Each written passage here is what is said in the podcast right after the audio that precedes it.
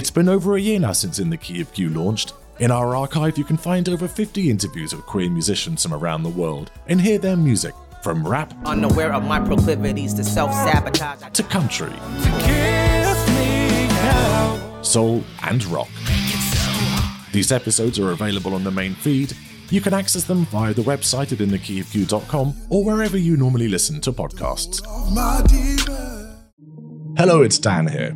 In the Key of Q is on hiatus until the 1st of March, but until those new episodes drop, here are clips from the Patreon exclusive feed, plus other treats from the main episode to keep you occupied. This week, we revisit Sad Boy. Hello, and welcome to our special Patreon episode of In the Key of Q, in which we welcome back Sad Boy to talk to us about his five songs to save from Armageddon. Welcome back, Sad Boy. What's up, everybody? Hello there. Now, I'm afraid to report to you that the end of the world is coming. I know, it's a, it's Really? a bit of a shitter. The end of the world is coming, and you can only rescue five songs. Five songs. Five Um, songs out of all the songs in the world. Now, what five would you choose and why? Ooh. Um. I probably don't don't have like a why why type of thing. Um. Damn. I would definitely say "Fade" by Don Richard. Um. I would take "Little Bit" by Lykke Li. I would take "Call Your Girlfriend" by Robyn. Um. I would take "Doing It Right" by Daft Punk. and like my favorite that everyone like kind of stones me about uh my like oh, like overall um favorite would have to be cash race by Tinashe. And what would be your reasons for those choices? fade is like a hybrid uh record where it's kind of like in the crust between it's like it's i don't I, I don't know like the energy in that record just like it gives like matrix jungle have to like fight for my life and Lykke Li with her is kind of like a calm settling vibe that I can use. And then with Robyn's Call Your Girlfriend is very the record is real hard upbeat and it has a lot of triumph in it. But it's like it's kind of like you need to settle things out between whomever at that moment since it's the end of the world. So and doing it right by Daft Punk because you know oh, it's the end of the world so why not have a good time? And Cash Race Yeah, because good reasoning. Cash Race by Tinashe because it brings up the vibe and you know you and then at the end there's kind of like a switch up in the record.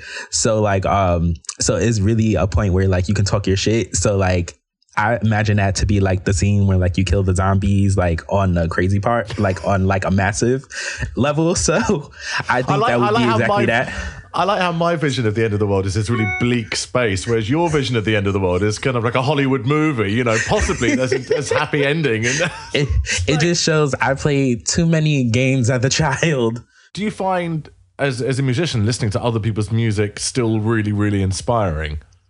Uh yeah.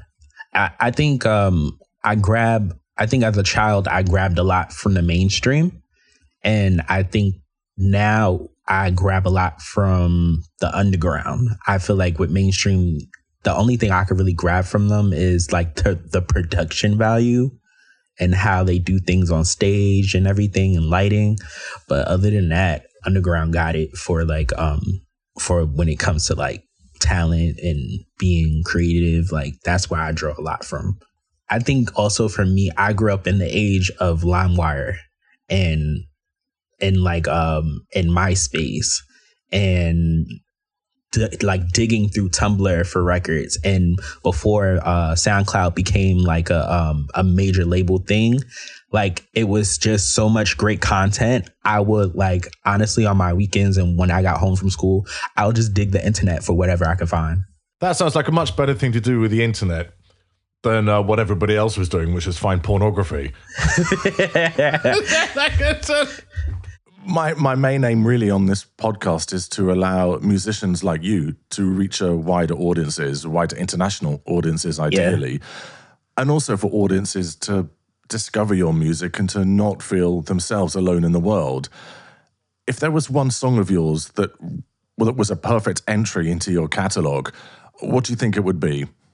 I think I'm gonna have to roll with AM to PM. AM to PM is kind of like it's a really soft, uh, like to me, I feel like it's a bubblegum uh sad boy record. but it's really soft and it's full of love and it's very light. It's just expressing to whoever you love at the moment or you're entertaining at the moment that you want to be with them and ride for them and be everything that you uh, can. Everything's brand new to me, but I try my best. I see in contact and vocalize how I feel. We grow and build to be much fonder. They can't see the gold that's inside us. I'ma stick it out, write it slow, grind it out here for you. Gonna keep it in the pocket when bitches don't see it for you. I'm here, and you ain't never gotta worry about what's not clear. Just I'm to PM. Sad Boy, thank you so, so much for joining us today. And we really look forward to hearing more of your material coming out in this year. Thank you. for you. I'm riding AM to PM. Everything's brand new to me, but I try my best. I'm not afraid. Please do rate and review this podcast on your podcast provider. It'll really help other people find it.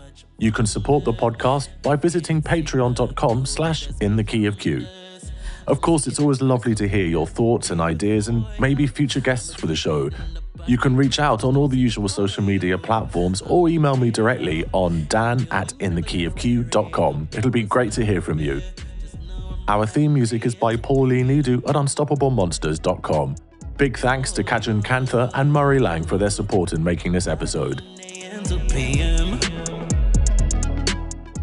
And additional thanks to Phil Samba. I'm Dan Hall, and this podcast is made at Pup Media Consultancy. See you next Tuesday.